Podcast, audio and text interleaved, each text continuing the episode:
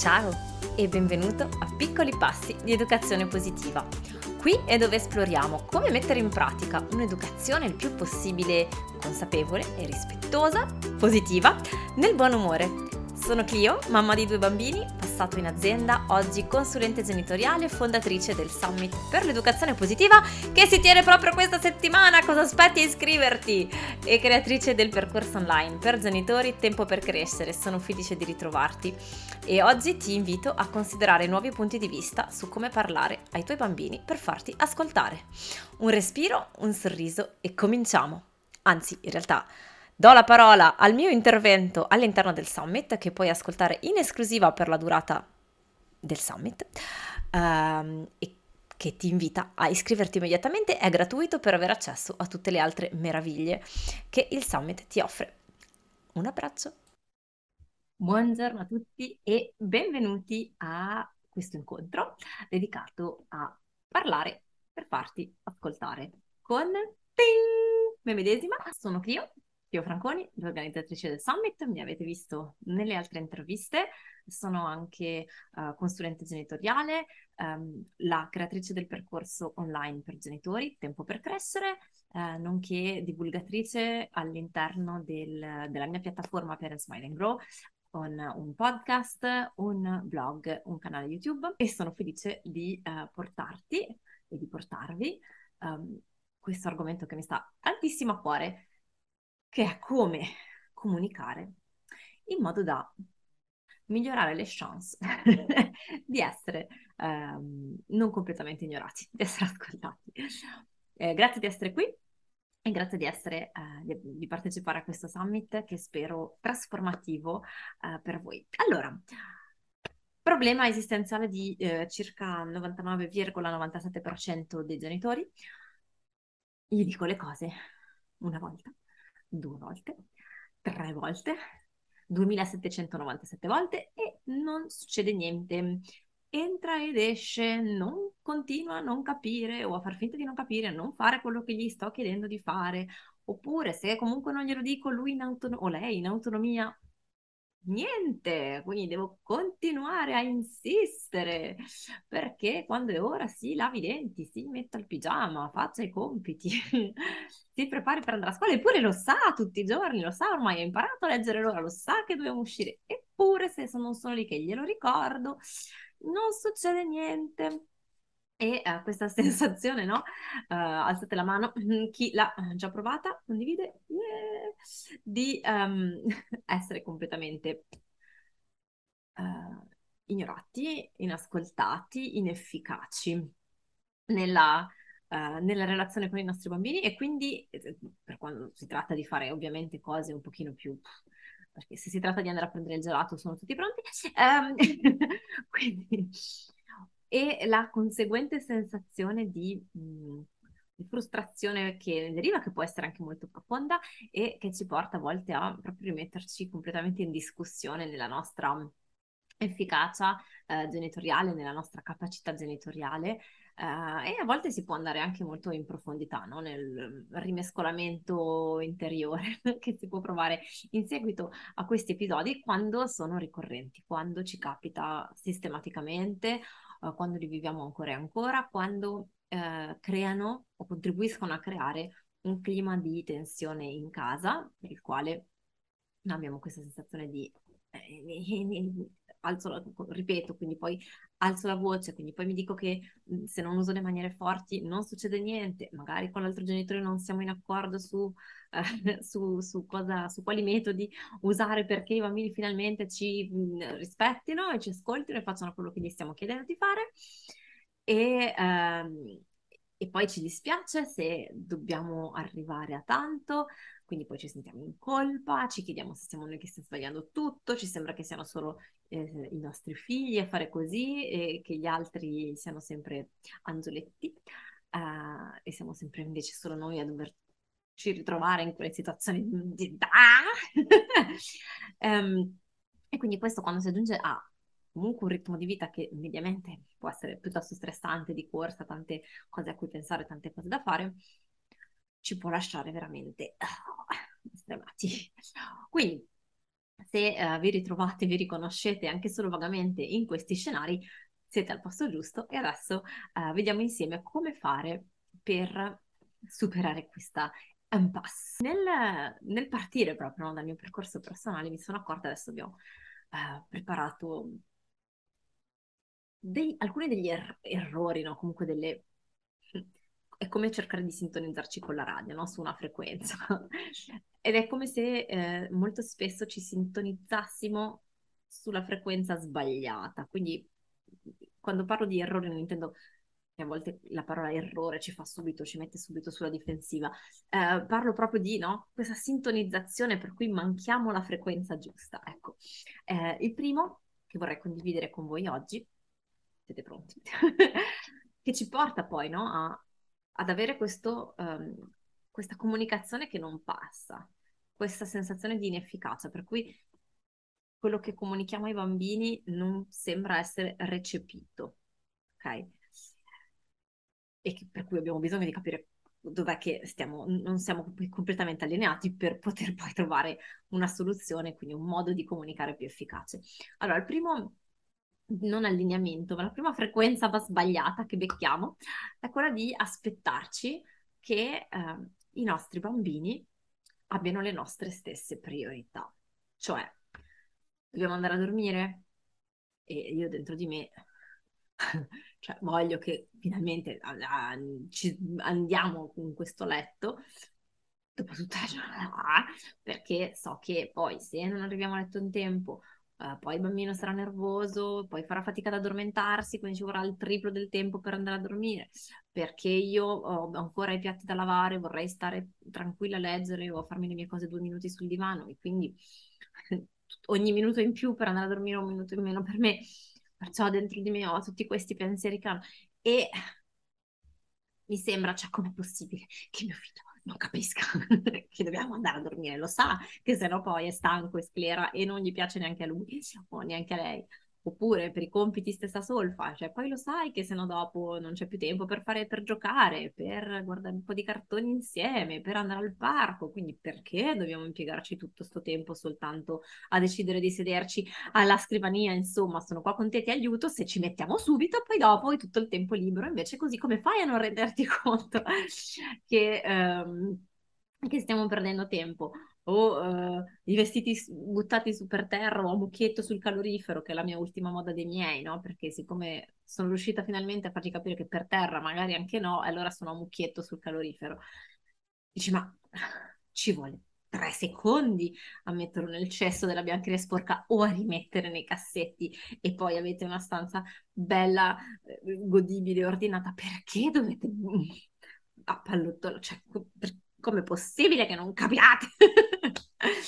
Ok, ed è questa proprio questo non allinearsi tra le mie priorità e quindi di avere una tabella di marcia di un certo tipo, di fare le cose con un certo ritmo, perché io dentro la mia mente so che poi dopo bisogna fare questo, questo e quello, eh, di non avere le stesse priorità di ordine o di attenzione a certe cose e mi ricorda un po' come quando si uh, inizia a uscire insieme, no? Con uh, le prime fasi, di, quando ci si frequenta, l'innamoramento, eccetera, in cui diamo, come dire, ingenuamente, lo sappiamo profondamente, ma nel, nel, nel, ci illudiamo no? del fatto che se uh, il ragazzo ci porta a vedere la, la commedia romantica al cinema, lo faccio perché anche lui è interessato alla commedia romantica al cinema e non perché sostanzialmente sta cercando di corteggiarci, ok? Quindi ci illudiamo che, ma è bellissimo, anche lui si interessa. Diamo per scontato, no? Che siccome è una nostra passione, anche lui o anche l'altro, insomma, adesso sto facendo l'esempio in questo senso, abbia la nostra, la, automaticamente se, se, se, noi gli piacciamo veramente, eh, se davvero ci tiene a me, allora gli piaceranno le stesse cose che piacciono a me, no? E dura i primi cinque minuti, poi chiaramente firmateci insieme, finito. Um, però è un po' quel mismatch di no, è un po' quel, quell'illudersi che eh, siccome mi vuole bene, siccome mi, mi, ama, allora gli devono piacere le stesse cose, allora deve volere le stesse cose che voglio io, altrimenti significa che non mi vuole bene abbastanza, no? E non capire che invece ognuno di noi ha le sue priorità, i suoi punti di vista, non sono per forza allineati, non sono per forza sulla stessa frequenza, anche se ci piacerebbe molto. Il secondo zup, uh, errore di allineamento, comunque la seconda frequenza uh, che manchiamo è quella di aspettarci che eh, i nostri bambini abbiano la nostra stessa capacità di, come dire, ritardare la gratificazione, di fare un qualche cosa, di, di sacrificare il piacere su, mm, dell'immediato per averne un bene maggiore dopo. Quindi, per esempio, aspettare la cena per mangiare e quindi mettere da parte la voglia di grissino di cioccolato e aspettare che tra mezz'ora si cena. Uh, oppure uh, appunto interrompere il gioco perché poi andiamo al parco e ti piacerà andare al parco, quindi te piace, lo sai, quindi adesso sopporti di uh, interrompere i giochi ora per poter poi fare una cosa più bella dopo. Um, o anche quando si tratta di, non so, andare a dormire o lavarsi i denti, quindi faccio una cosa che non ho voglia di fare, come lavarsi i denti, perché so che sennò poi dopo il dentista farà malissimo. Um, queste cose come dire, sono ovvie, no? Per noi è ovvio che ci sono delle cose che sono da fare, anche se non, non ci piacciono particolarmente, e non le rimettiamo più in discussione. Non è che ogni mattina siamo lì a sbuffare quando dobbiamo lavarci i denti o fare la doccia, perché eh, cioè, ormai è acquisito, non, non, ci pensiamo neanche, non ci chiediamo neanche devo farlo o non devo farlo, no? È automatico.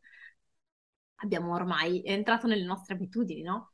E diamo un po' per scontato, comunque ci aspettiamo che i nostri bambini capiscano questo tipo di ragionamento. Eh, capiscano la, la ragionevolezza no? dietro le nostre richieste e quindi le seguono perché eh, insomma è ovvio che, che, è giusto così, no? Ed è un po' come, eh, un po' come essere a dieta. Allora, no? Quando facciamo la dieta, eh, magari per motivi anche di salute, no? Quindi seguiti, c'è un medico che ci dice, ok, noi lo sappiamo, no? Che dovremmo rinunciare magari appunto all'aperitivo, al bicchiere di vino, di birra, alla fetta di salame piuttosto che eh, il, la puccetta di pane del sugo eh, e dovremo magari limitare i dolci e mangiare più frutta e verdura e più, non so, petto di pollo lesso o grigliato, limitare i condimenti, eccetera, eccetera. Lo sappiamo. Però poi quando siamo, rist- quando siamo lì, apriamo il frigo, siamo a cena con gli amici, piuttosto che metteteci la situazione che vi capita. Apro lo sportellino e lì c'è il pacchetto di grissini. Caro dottore, cioè cara dieta, che sta in. Ho fame, e lì è buono. ok?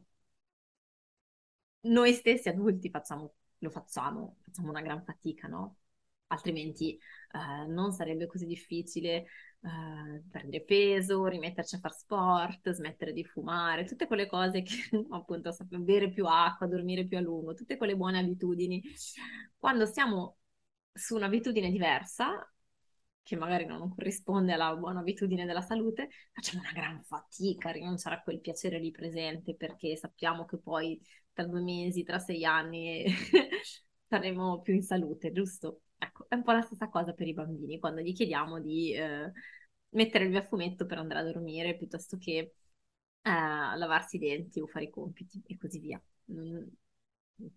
Quando ne discutevo con mio figlio sempre riguardo i compiti, dicevo, ma perché devo fare inglese? A me non mi interessa niente. E voglia spiegargli che poi quando sarà grande gli sarà utile. In questo momento non, c'è troppa distanza, è completamente slegato, fa fatica a concepire che devo sacrificare questo momento adesso, anche fossero solo due minuti, perché poi tra vent'anni sarò felice. Non funziona. Terza, terzo errore di frequenza è um, aspettarci che i nostri bambini ci debbano ascoltare per primi. E qui faccio, qui è un po' il fulcro della, del, del misunderstanding, dell'errore. Perché? Perché in fondo, quando noi parliamo di ascoltare, parliamo di obbedire, cioè stringendo, stringendo. Cioè vorremmo che se diciamo ai bambini che devono allacciare la cintura, mangiare le verdure, lavarsi i denti, uscire di casa, vestirsi, mettere a posto, eccetera, lo faccia. Cioè, quello è il nostro obiettivo. Il nostro obiettivo è che i bambini facciano quello che gli chiediamo perché sappiamo che è per il loro bene, ok? E anche un po' per il nostro in certe circostanze. Quindi ascoltare quando diciamo mio bambino non mi ascolta, sì, diciamo non mi ascolta, in realtà ci sente benissimo il nostro bambino, la nostra bambina, è che non, ha, non, non, fa quello che gli stiamo chiedendo, quindi in realtà sotto sotto quello che stiamo realmente dicendo, quello che vorremmo, che aspe- quello che ci aspetteremmo dai nostri bambini, è che ci obbediscano e che facciano quello che noi gli chiediamo, che capiscano che quello che gli stiamo chiedendo di fare è giusto e quindi in autonomia lo facciano, cioè ci rendiamo già conto dicendolo così che è un po' fantascienza, però nel fondo, nel fondo la nostra frustrazione nasce da questa convinzione profonda. Soltanto che, ok, ormai abbiamo capito che ci hanno detto in tutte le salse che eh, fare il genitore eh, anni 20, eh, militare, che ti impone di fare le cose perché se no le prendi, non va bene, che ci sono delle ripercussioni, che è una violenza, che causa dei danni nei nostri amici, abbiamo capito che non si fa, ok? E, e però, eh, e quindi cosa facciamo? Cioè, perché comunque vogliamo che il nostro bambino faccia quello che gli stiamo chiedendo, cerchiamo di convincerlo. Sono sicura che siete venuti ad ascoltare questo incontro perché a parlare per farvi ascoltare, cioè cosa devo dirgli perché finalmente mi ascolti, cioè faccia quello che gli sto chiedendo. Qual è quel, quella chiave persuasiva magica per la quale finalmente il mio bambino farà, esaudirà le mie richieste? E quindi proviamo a convincere, eh, facciamo ragionare, diamo le nostre motivazioni, chiediamo per favore, ma come dire, il problema resta quello, cioè resta il fatto che l'obiettivo è sbagliato, cioè l'obiettivo che noi ci poniamo è quello di spingere, di mettere la nostra energia, di, di, costringere alla fine, no? Solo che non vogliamo costringere, quindi siccome non vogliamo costringere, vogliamo che i bambini lo capiscano da soli, a, a fare quello che noi stiamo chiedendo. E attenzione, non sto dicendo che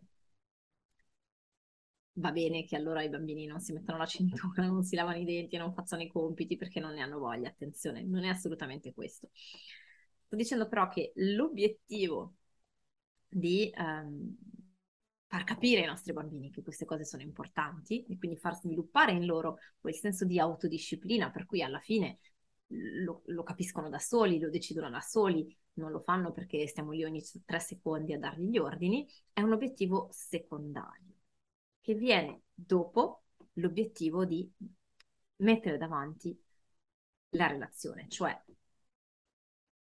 l'obiettivo principale di questa comunicazione tra me e il mio bambino è creare questa relazione, è entrare in comunicazione, è capirci, ok? È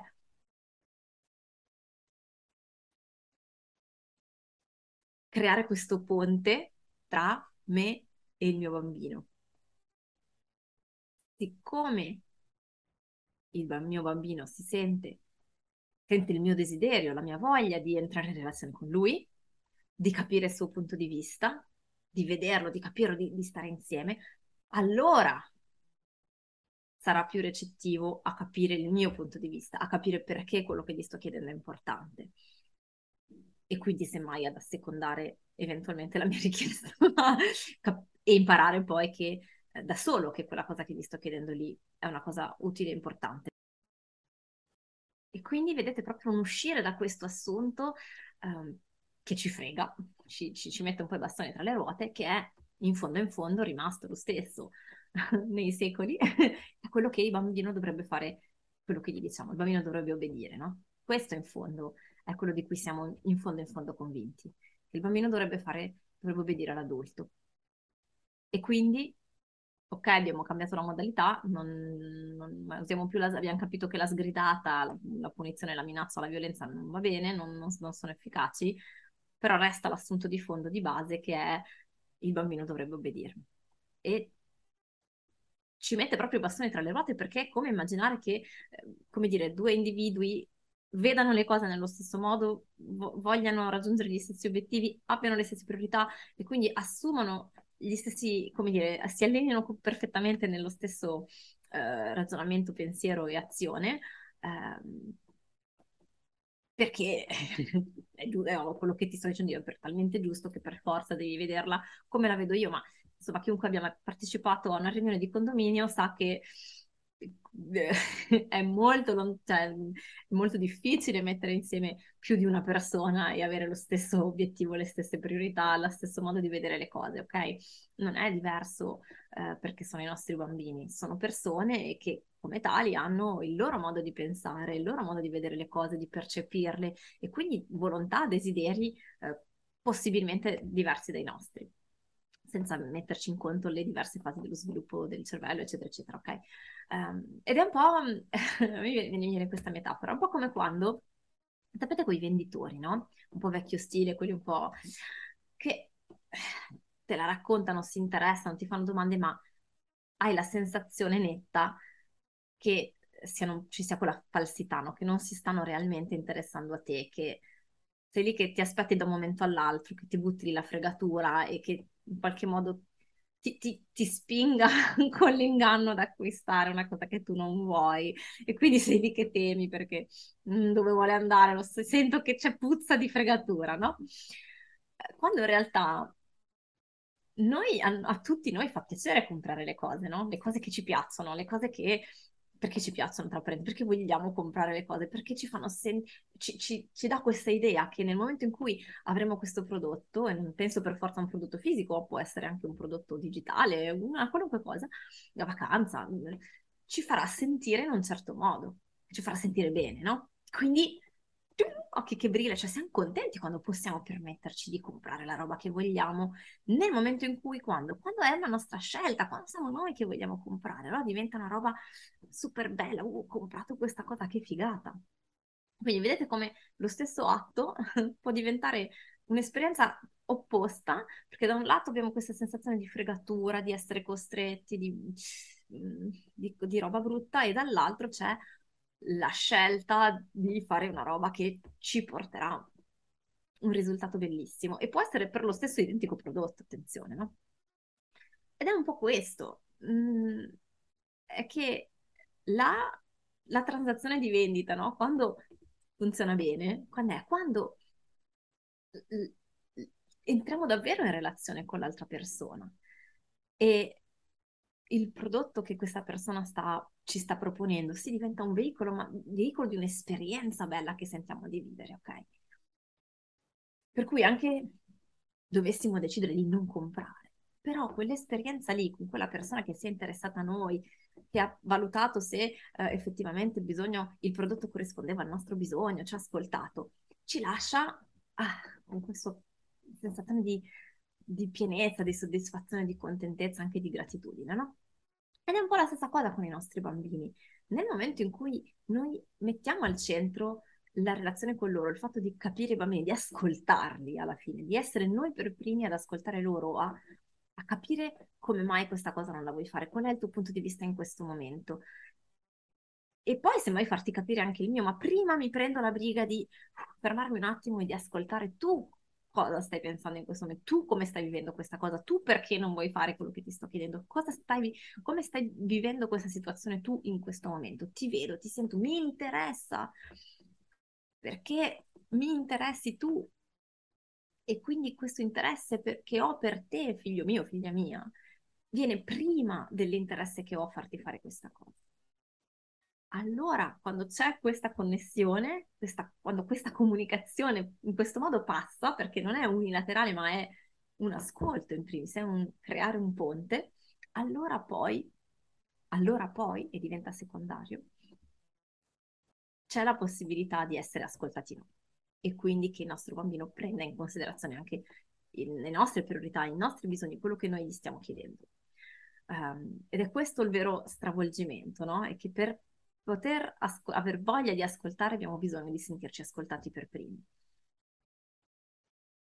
Nella seconda parte, all'interno del pass, farò più esempi eh, per, eh, come dire, dare un po' di step by step in più.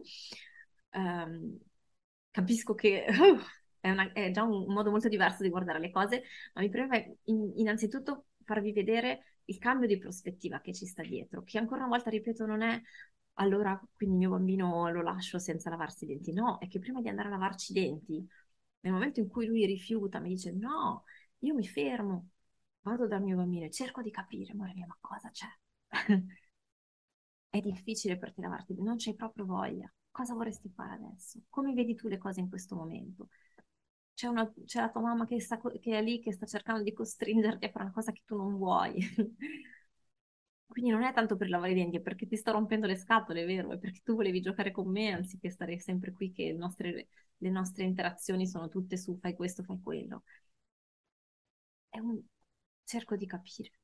Quando poi ho ascoltato, al 90% dei ca- nel 90% dei casi, allora poi il andare a lavarsi i denti diventa uno step facile, si trova molto più facilmente il modo poi, la, la quadra per andare a capo della questione. Io vi ringrazio vostra, del vostro ascolto, uh, vi aspetto nell'incontro di domande e risposte su Zoom per, uh, per, i vostri dubbi, le vostre curiosità, i vostri esempi e all'interno del post per, uh, per chi vuole con la parte di approfondimento. Grazie e alla prossima!